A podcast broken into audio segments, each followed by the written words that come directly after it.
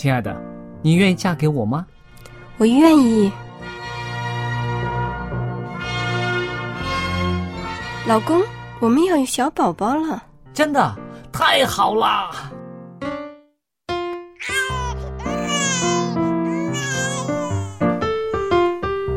妈妈，妈妈，看我画的画，好看吗？真好看，宝贝画的太棒了，拿去给爸爸看看。爸爸妈妈，我去上大学了，你们都保重身体，我放假就回来。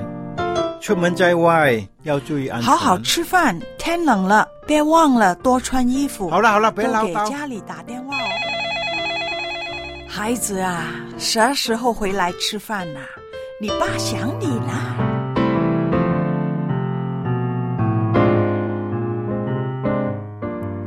好，明天就回来。家人，给我生命的人，与我共同生活的人，与我分享喜悦的人，也是给我带来麻烦的人。每一天说说笑笑，有时也吵吵闹闹，因为我们是一家人。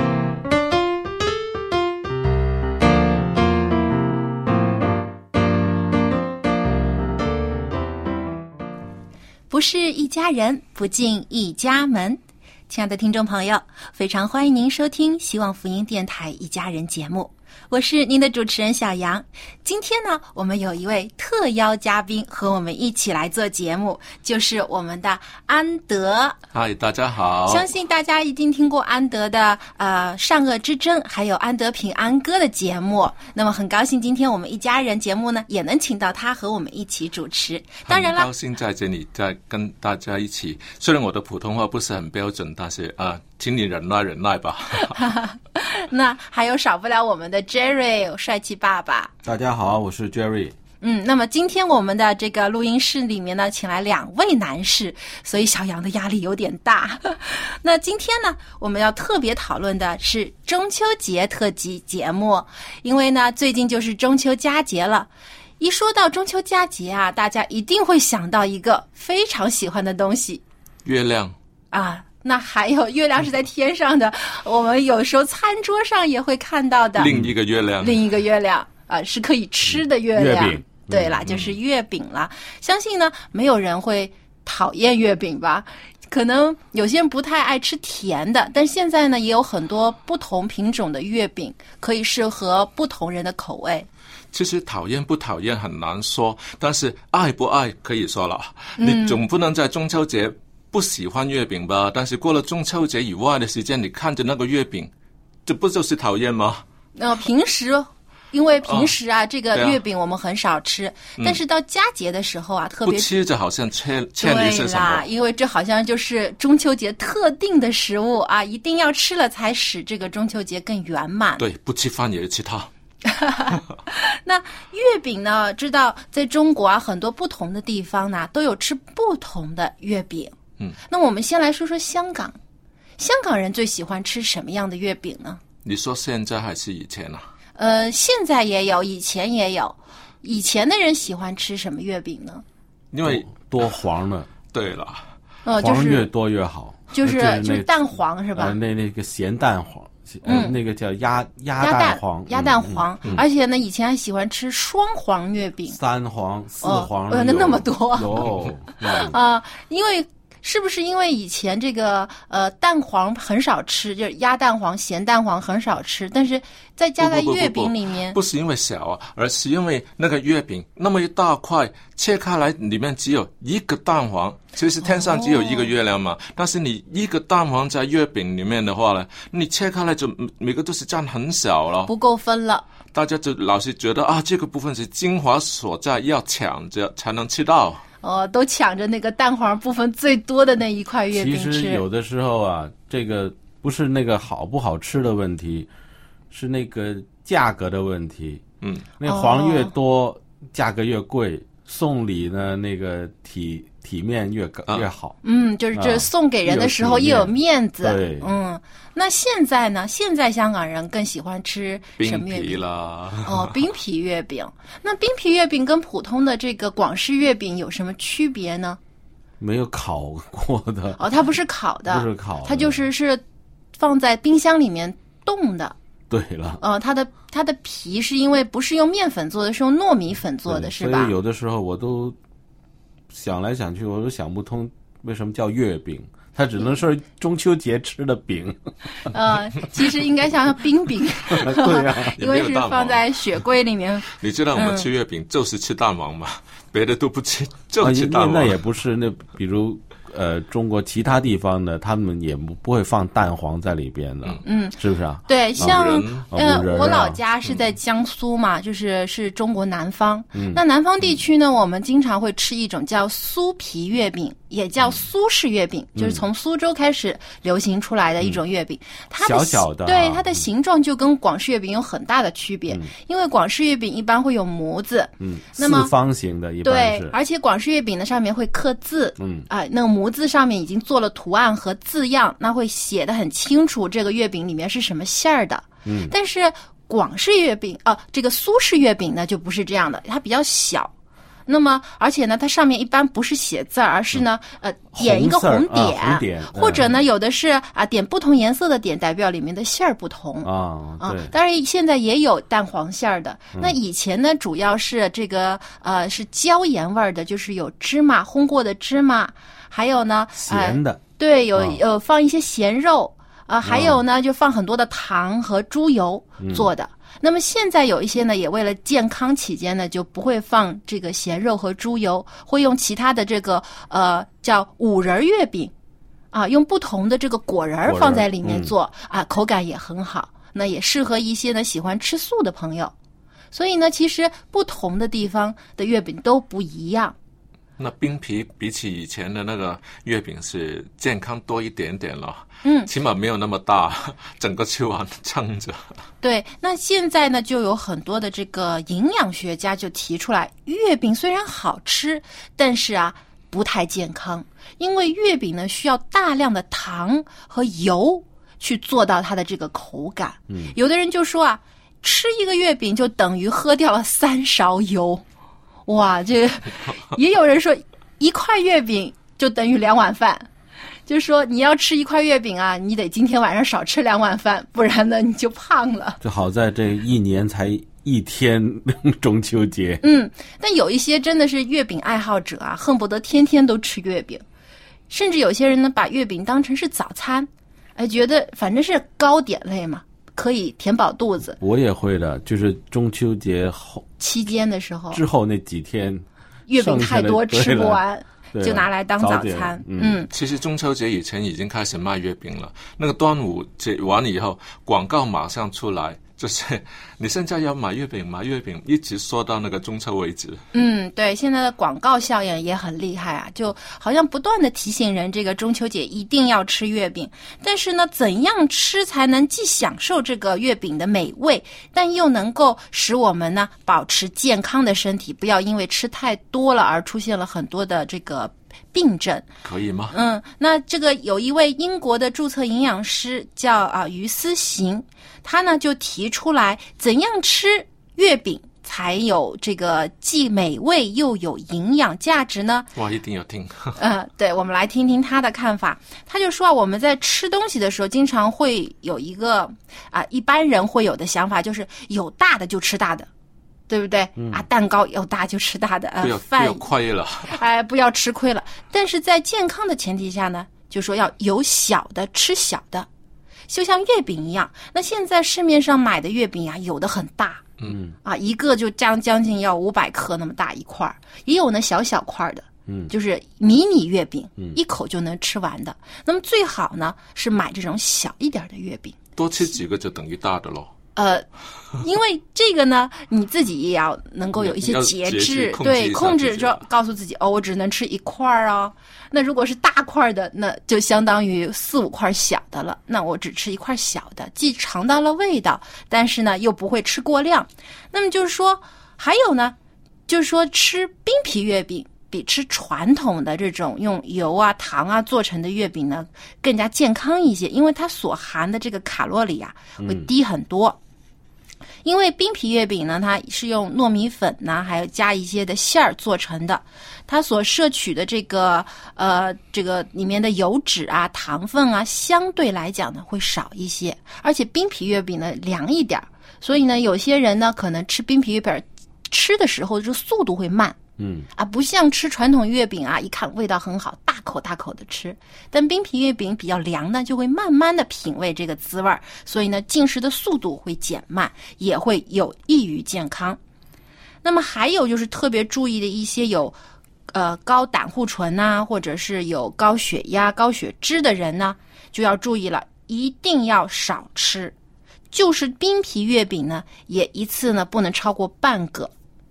那么传统的这种大月饼啊，一次呢千万不要超过四分之一。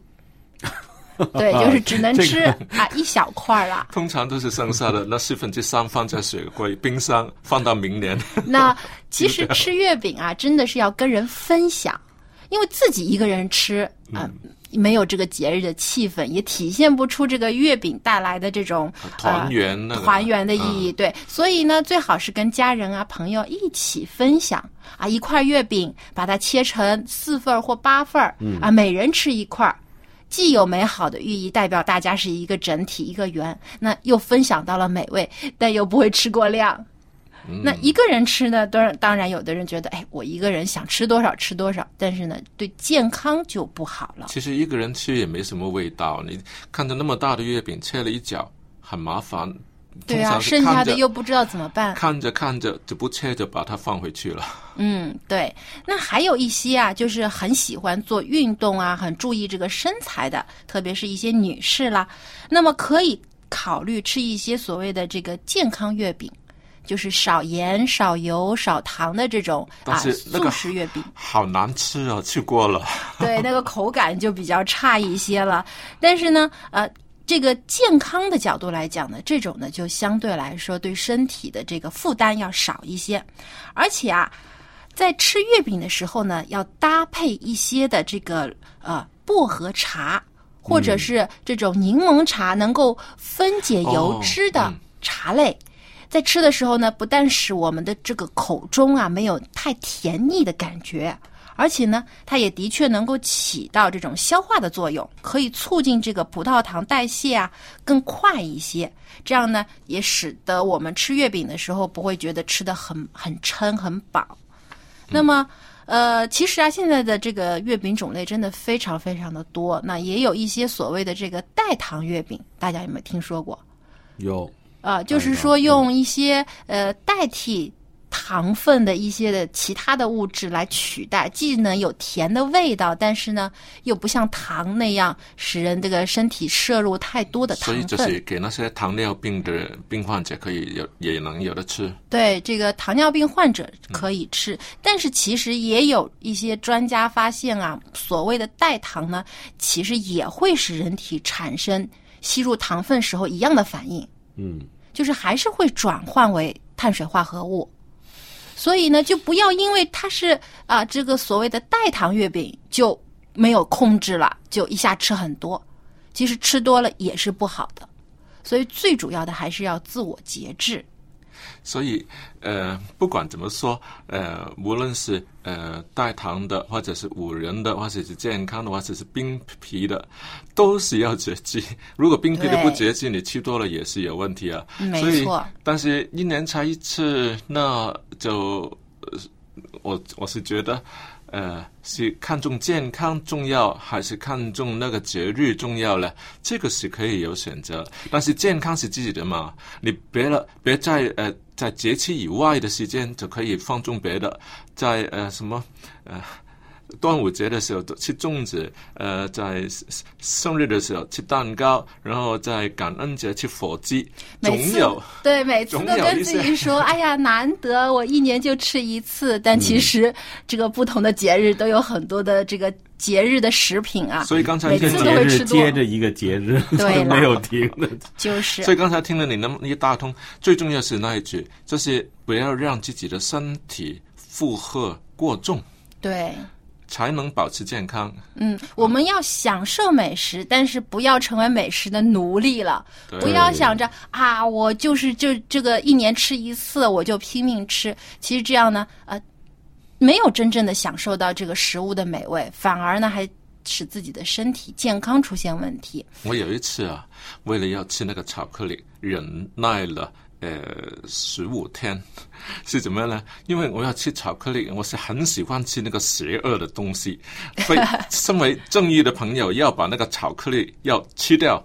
但是呃那个时候刚好是有一个 project 要要呃。赶紧在那几天完成啊、有一个有一个工作需要怕怕赶快完成影响了那个声音，怕影响那个健康，就拼命忍着 忍着。结果忍到最后呢，就一下放纵了了。对啊，忍着到最后才吃的时候，突然发现那个巧克力特别好吃。因为如果平平常每天都吃一两口，那没不觉得怎么样，不吃好像呃缺了些什么，但是吃了也不觉得特别满足。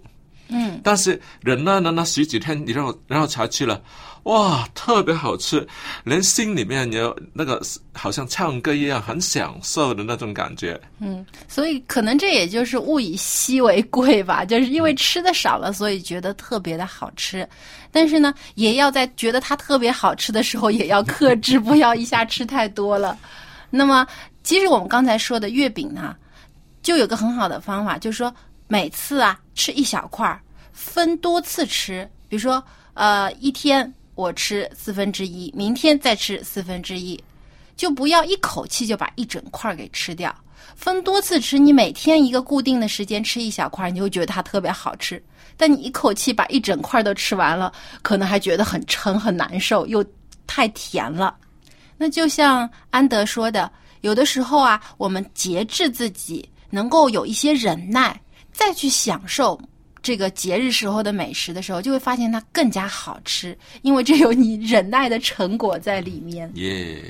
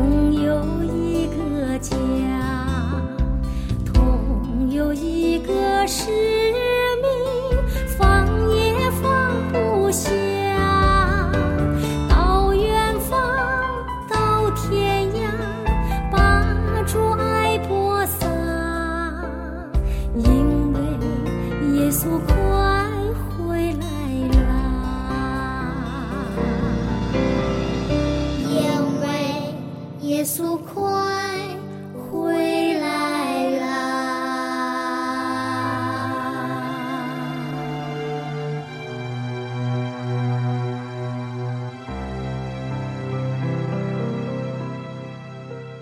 那刚才我们提到了中秋节中秋节是一家人团聚的日子特别是父母啊很希望跟儿女们能有更多的时间和交流。那么作为爸爸对于孩子又会是怎样的教导和关怀呢？今天呢，我们特别请来了艾德，他来跟我们一起分享他和他的孩子之间是怎样相处的。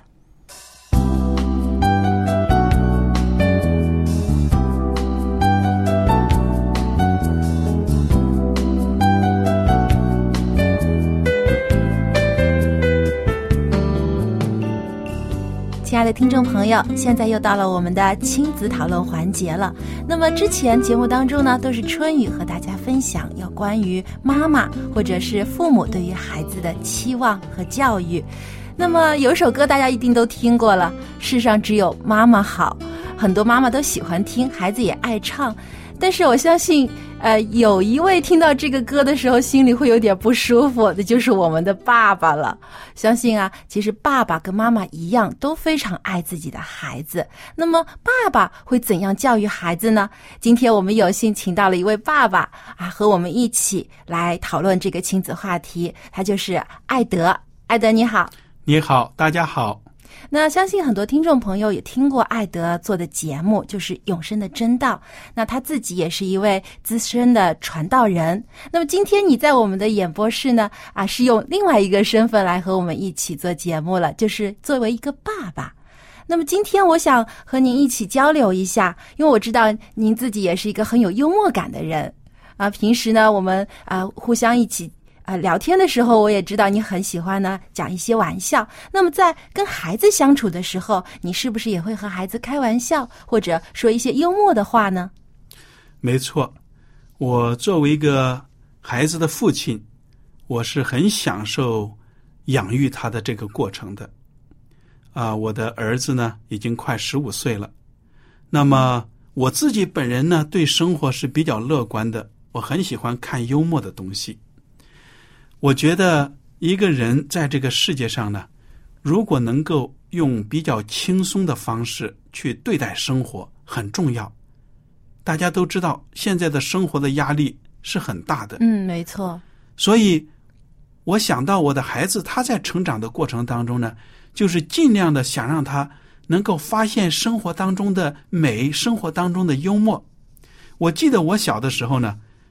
对我影响最深的电影是什么呢？是哪部电影？就是卓别林演的黑白的电影，那些对搞笑的，非常的让我就是说印象深刻。对，它是一种无声的幽默。对，虽然没有声音，但是他用肢体语言和他所表现出来的一些的社会现象，也让人能够深思，但是也能感到有一些幽默的地方。是的。所以我觉得那些电影呢对我影响很大，然后呢，我上学的时候也很喜欢看一些幽默呀、这些小笑话呀等等。我就感觉到，如果一个人能够不怕自嘲啊，有时候笑笑自己也没什么，对吧？嗯，开开自己的玩笑。哎，这样子跟别人相处啊，都会挺好的，不会板着脸太严肃了。我觉得这样子其实不好。应该说，大部分的孩子啊都非常喜欢这种有幽默感的大人，特别是作为父亲，因为在我们中国的传统的这种家庭观念当中呢，父亲是很严厉、很严肃的。我们经常说是严父慈母，那很多时候觉得爸爸呢就应该有威严嘛，对吧？那有些人就觉得，如果啊作为父亲，我跟自己的孩子有时候开玩笑啊，或者是一起玩耍，会不会显得不够稳重呢？我不这样认为，我觉得能够逗孩子哈哈大笑呢，这是一种很有质量的一种相处的时光。我就记得孩子在成长的过程当中，很简单的一些动作呢，都能逗得他哈哈大笑。他的笑声到现在我都能想想起来，记在脑海里。嗯，那么我的孩子现在长大了，他自己也会读书嘛，认字，他也经常。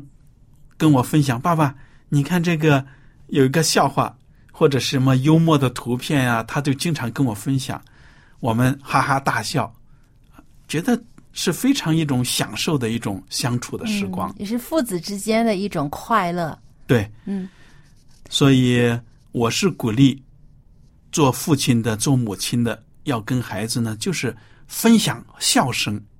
嗯如果大家看一些，比如说幽默的电视、电影啊、短片呢、有说有笑的，这个家庭一定是非常的呃阳光，很上进。很多的欢乐。是的，而且帮助孩子能够用一种幽默感去看待生活当中的挫折或者是挑战，对他面对人生能够走向成功是有很大帮助的。嗯，更加乐观、更加积极的去看待生活。对，嗯，这个非常重要。好，非常谢谢艾德你跟我们的分享。不客气。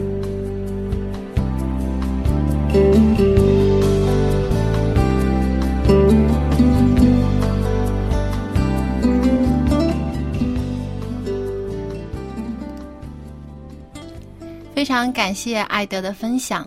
那说到父亲需要幽默感，我相信就算不是父亲，作为一个男士或者作为一个丈夫，有幽默感的人更加有魅力一点，对不对？我特别想问一下我们在座的两位男士，嗯你们觉得呢？虽然我不是父亲，但是我有幽默感，谢谢你赞赏。我知道，因为呃，安德呢，他是一个非常有幽默感的人，特别是跟教会里面的年轻人相处的时候啊，很多年轻人都喜欢你。嗯，都是我的孩子了。嗯，那你平时呃会跟他们怎样交谈呢？哇，怎么交谈啊？嗯、比如说，你怎样去跟年轻人呃发展共同话题呢？其实，呃，我自己也想也像一个大孩子，跟他们一起玩咯，玩他们喜欢玩的东西咯。嗯，呃，其实当然，呃，不也是真的全喜欢他们的，有些是他们喜欢我玩的东西，嗯，所以就变成有共同话题了。就是说，其实要保持一颗年轻的心，啊，因为你也喜欢现在一些呃新潮的一些的这个新出来的事物，这样呢，跟年轻人呢就会有更多的沟通话题，可以跟他们分享。但是也不能完全跟他们光是玩的，没别的也不行，嗯也要看着他们有什么需要，特别是呃功课上的或者是感情上的，他们也有会找我说这些的。就是小的我不会出卖他，或者是小的啊，大概我可以跟他们聊，那就、嗯就这样咯。所以说，其实一个有幽默感的人更加容易交到朋友，嗯，不管是什么年龄层的朋友，嗯嗯更容易亲近，是吗？嗯，那 Jerry，你觉得你自己是一个有幽默感的人吗？诶，他是很有幽默感的人。他这个这个真的是要人家说的，不是自己说 自己的。那你听到很多人说你有幽默感吗？应该是吧？嗯，那你跟你的儿子相处的时候，会不会也跟他开开玩笑啊，或者说说笑话？会的，嗯这样是破冰嘛。如果天天那么绷着脸这样，跟捉弄他是不一样的，但是跟他玩是、是。哎，但是我跟你说啊，对孩子来讲啊，他不不一定明白什么叫幽默的哦。嗯，那小孩子的时候，他他真的是不知道你什么时候是幽默，什么时候是捉弄他的哦。而且有些孩子是他是不是会一板一板一眼的，就不、哦不一定能懂嘛。对，他会把你说的话很当真。对，所以呃，对小孩子有的时候要，然后他跟着你的吩咐，嗯，然后去做了，旁边的人都笑得绷着肚子，但是他自己就不知道，以为是爸爸吩咐他做这个做那个，他就去做了。嗯，这个就有点捉弄的成分在里面了。所以有的时候啊，如果玩笑开大了的话呢，嗯对孩子的自尊心是有伤害的。对的但是孩子也不笨的，他突然明白了。然后啊，对啊，那个时候是有一点伤害，但是以后他可能也发展成有幽默感的人了。嗯，不过呢，就是爸爸在跟孩子互动的时候啊，其实也要小心。有时候有些玩笑可以开，嗯但是如果是在公众场合的时候啊，就不能开太夸张作作为的玩笑。教材，如果他不经过一下，他不知道，然后就，但是如果呃他晓得这个不能跟同学这样子玩，呃这个不能跟同学这样子说话，你一板一眼的叫他，他不喜欢、不听、不明白嘛。但是他经过了一下以后，可能碰到些什么挫折啊，回过头来啊，爸爸这样子教导，嗯，我知道了。嗯那，让孩子能够体谅别人的心态，这个很重要。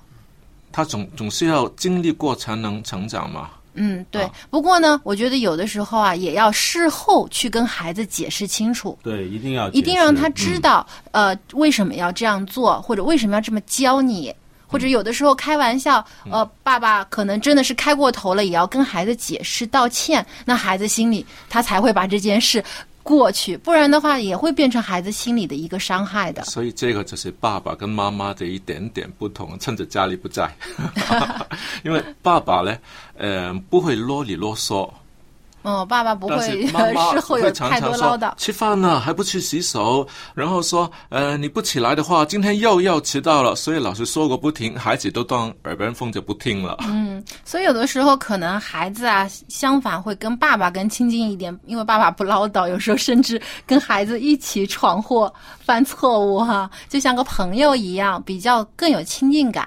其实以前都是说呃严父慈母，现在好像都倒过来了。嗯，不过呢，有一些这个我们说比较中国式的父亲啊，还是保留这种很威严、很说教的。这个像家庭当中的大家长一样很有权威的这样的一个角色，不过现在很多年轻的一代呢，这个青年的爸爸，很多也开始慢慢的接受一些的这个呃西方的一些的开放思想，觉得对孩子的教育啊，应该更加从朋友的角度来是啊，这样呢能够更加亲近孩子，而且也能知道孩子真正心里想要的，能够呢去配合孩子，而不是呢把家长想要的硬加在孩子身上。有一次去爬山，有一个呃小女孩，她呃跟朋友一起玩，就是爸爸妈妈在后面看着咯。结果她要攀那个岩石什么的，呃，每个人都攀上去了，哎，就是他受伤了。然后明明跟朋友玩得很开心了，但是他受伤了以后呢，谁都不要，就要爸爸抱着，嗯，因为爸爸比较有威严然后就是、哦比较有威严。特别在自己受伤的时候啊，然后妈妈抱着也不行，一定要爸爸抱着。因为爸爸更有安全感。嗯，对，所以呢，爸爸呢，真的是无论是啊、严厉的爸爸，还是像朋友一样的爸爸，嗯他们都能给孩子有一种很有保护感、很有安全感的一这样这样的一个像大山一样的一个存在。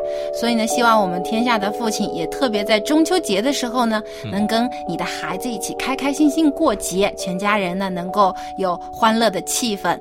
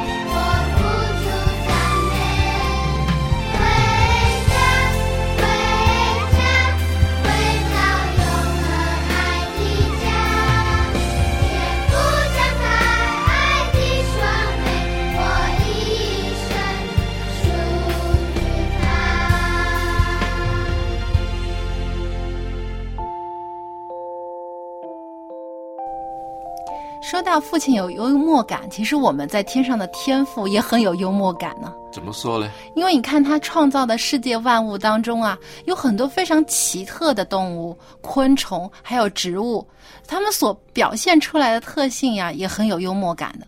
比如说，我像之前，感吗？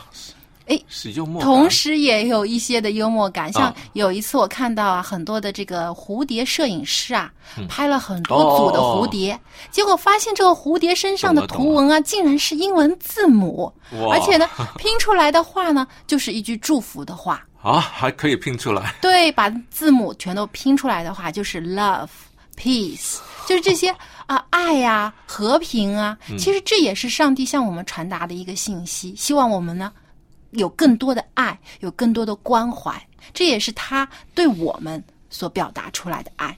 嗯，那么说到这个家人团圆呐、中秋节我们有个最大的愿望，就是家里的人能够健康平安，也能够有更多的喜乐。那说到健康啊，其实呃，特别是我们的老人家啦，对不对？我们的长者是我们最重点关心的对象，就是他们的健康问题。那很多老人就会发现啊，自己呢其他都没问题，就是晚上睡觉睡得不好，哎，经常会觉得自己失眠了。那老人家本来这个睡眠时间就比较短，那又加上失眠，肯定是精神状态就不太好了。那么，到底怎样衡量自己是否失眠呢？到底需要多少的睡眠才够呢？我们接下来呢，有请蔡博士和我们分享一下。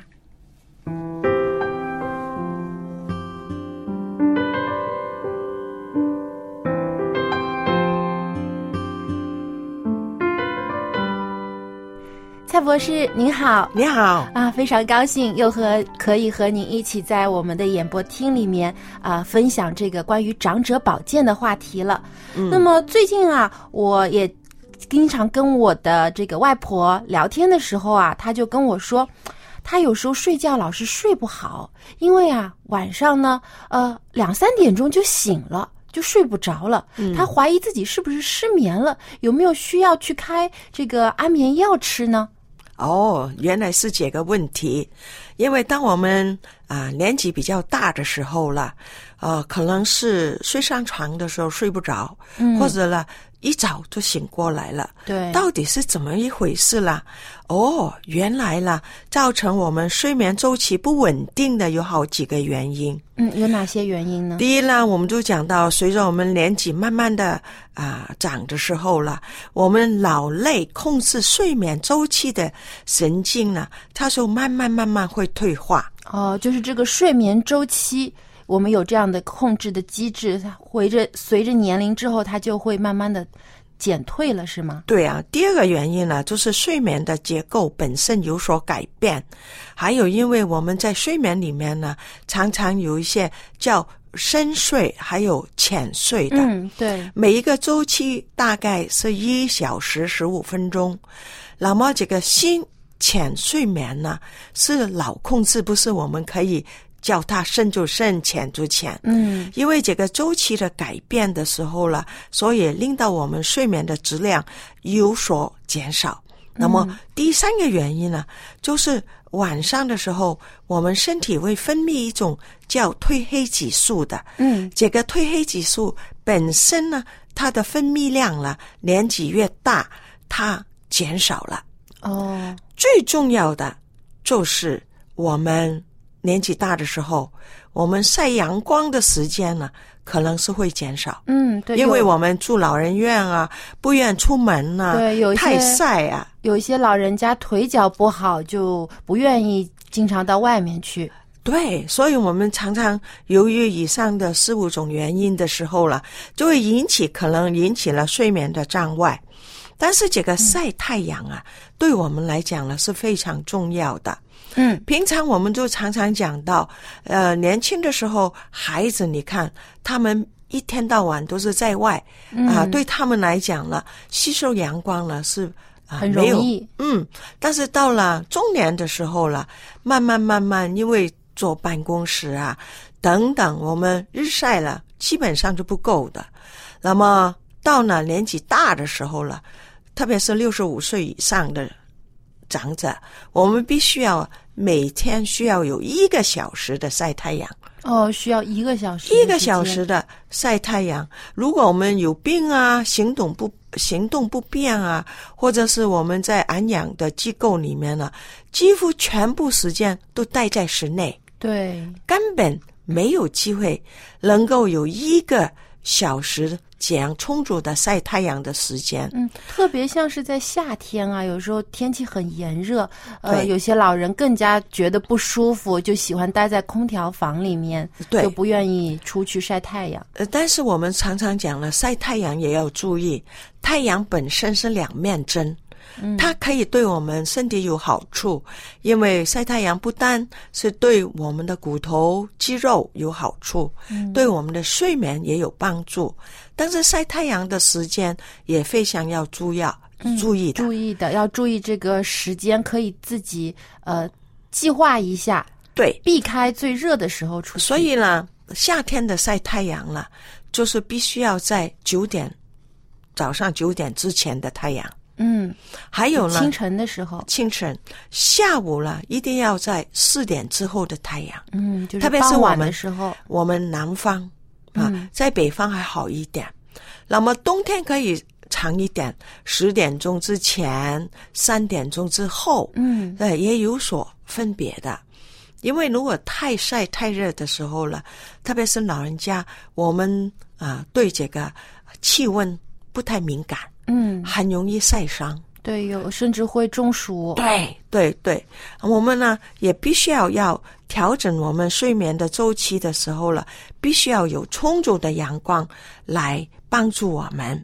还有，我们计划一下，晚上八点如果就睡觉的时候，清晨两点两点起床的时候，基本上我们已经睡了六个小时。哦，对，但是就个人来讲哈，这样的睡眠时间已经充足了。嗯，但是我们只要睡一个午觉，补一补二十分钟到半个小时，基本上很足够。但是问题就是，我们的作息跟我们的年轻一代对就反了。作息的这个时间跟家里其他的人没有办法配合。对呀、所以经常会发现，诶，家里的老人家半夜就起床，然后呢不睡觉就坐在客厅里面，啊，其他的家人还挺担心的，不知道是不是因为失眠了睡不着。对我们还很重要，这个日晒可以帮助我们。如果你早上晒太阳的时候晒得多的时候，你自然就早一点睡觉，嗯，因为那个太阳可以帮助这个褪黑激素增加。哦，然后褪黑激素增加，就很容易睡着。所以我们睡太阳晒太阳了，最好早上晒一晒，不要太长。嗯。反反而了，黄昏的时候，嗯，傍晚的时候，傍晚的时候，四五点的时候晒长一点，嗯。那么它就可以那个褪黑激素可以往后退一点。嗯。还有安排我们自己的啊、做事时间，嗯，不要八点钟就睡觉了，尽早尽早都是九点半上场的时候。如果你九点半呃睡觉的时候，十点半、十一点半、十二点半、一点半、两点半、三点半到了四四点左右点钟。啊，你起床就可以了。啊，清晨的时候，清晨的时候嘛，早起早睡还是精神好的。嗯所以我们是还是鼓励要调整调整。基本上不是有睡眠障碍，而最重要还是因为我们的时间要把它这个调试好。睡眠的周期可以安排好，所以呢，如果有一些长者呢担心自己会不会有这个失眠的问题，其实可以计算一下自己实际睡觉的时间有多长。如果一般能达到六个小时呢，其实。不算是失眠，对主要是因为自己可能睡得太早了，这个睡眠周期有点混乱，嗯所以呢，可以用晒太阳的方式，可以调节一下自己的睡眠的时间，以及增加自身的褪黑激素，这样呢更加有益健康。对。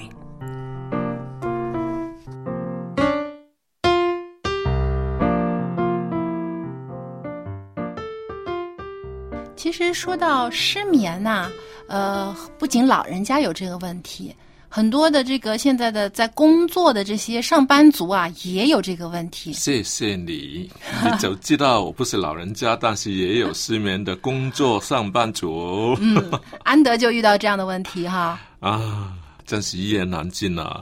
明明人是很累，但是躺在床上就是睡不着；明明是很想很想睡，但是就在那里翻来覆去，像烙饼一样。对啊，然后呃，起来的时候，你好，明明是躺在那里，呃，八个小时应该是没有了，但是你好像是在那里劳动了八个小时，嗯并不是休息了八个小时。所以即使躺着，但是睡不着的话呢，比自己起来做运动还累哈。但是如果你真的起来做一下运动的话呢，可能就能睡着了。嗯，所以这个其实是治疗失眠的一个方法，就是当你觉得自己睡不着的时候，不如就起来去做一下运动，消耗一下体力，哎是不是会让人更加容易疲倦，然后进入睡眠呢？你现在告诉我，哎呀，你早一点说嘛！啊，真是。下次就会做啦。对不过我听啊，有人专家讲讲过，有的时候失眠的原因啊，比较奇怪的，就是因为我们经常在床上啊看书啊、看电视啊、看手机啊。看啊，手机啊，嗯，所以呢，导致我们这个脑袋啊，把这个床这个位置啊忘记了，这个是要休息的地方，嗯，所以呢，一坐上去呢，哎，又要看书了。哎去书又要，又要 看恐又要怖电影，看看电视了，又要看看手机了，嗯。所以他们有人建议，就是这些东西不要在床上做，嗯，看书不要坐在床上看书，你要就是嗯。看完书了，一到床上你要做的动作就是睡觉，那哦，这个脑袋就容易容易记住，所以就是说，如果你有事情没做完，就一定要离开这个床。离开床嗯。到书桌或者到其他的位置去做。嗯，床只是用来休息的地方，对，就上床以后就不要再做其他的事情了。没错了。这样的话呢，大脑就记住这是一个休息的地方，我一上床就进入这个休息的状态了比较。快，容易进入休息的状态。嗯其对实说是容易哦，但是做也很难哦。对啊，因为现在的人啊，真的离不开，特别手机。我也有这个问题，就是明明已经到睡觉的时间了，但上床之后呢，还要手里拿着手机看半个小时，才肯不舍得放下来你就。先看半个小时，然后再上床哎，这。又不一样哦，这又不一样。有的就是觉得好像我是让自己能够啊有助睡眠，让自己看一看啊，一一会儿困了就能睡着了。把那个充电的那个放远一点，你在哪里充电，就在哪里处理。嗯，所以我也是听啊，以前我也是听啊，睡觉之前看看看看书书啊容易或者啊睡眠看一些什么。后来最近我才听到，嗯，尽量不要这样做。嗯看书可以跑到书房里去，不要呃在床旁边放一个桌子也行，放个椅子就坐在那里看，不要坐在床上看。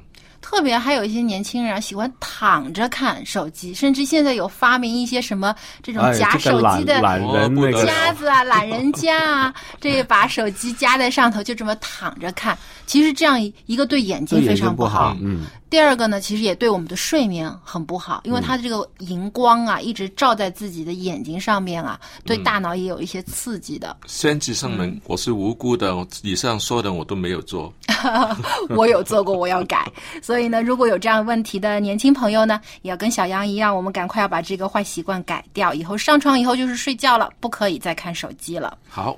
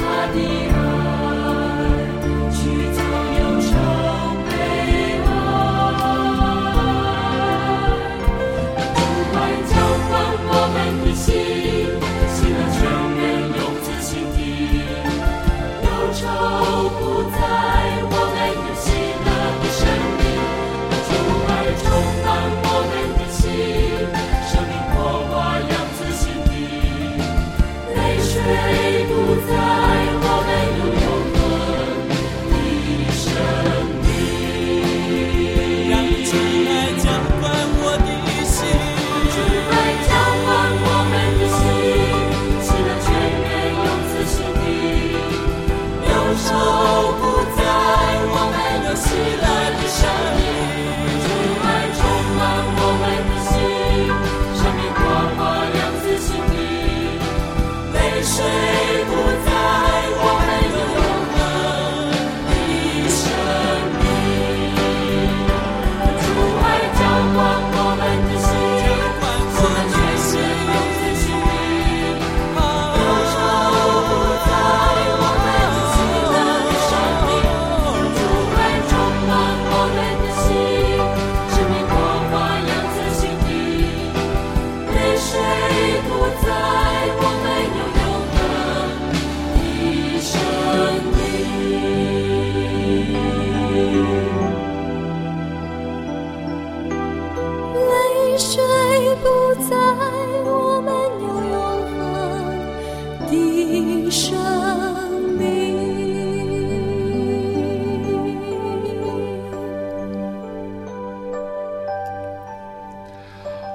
听完这首歌，好像有点催眠的作用，现在就很想睡了。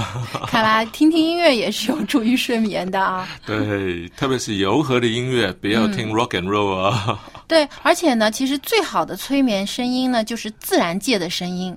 现在有很多的这种呃自然声音助眠的一些的、海 CD 啊浪，声，对啊，鸟叫声啊，鸟叫可能它有虫鸣啊啊啊小鸟的叫声啊，就是这种很有有规自然的。律的，然后就好像是催眠的作用。对，而且呢，不仅呢能够使人更快的进入睡眠，而且能帮助你的睡眠质量得到提高。哇，所以说，上帝所创造的万物发出来的自然声音呢，是最美妙的音乐，也是所以在床边不要放电话，要放那个什么呃呃音响，让自己能听着最柔和的音乐来睡觉。嗯，对。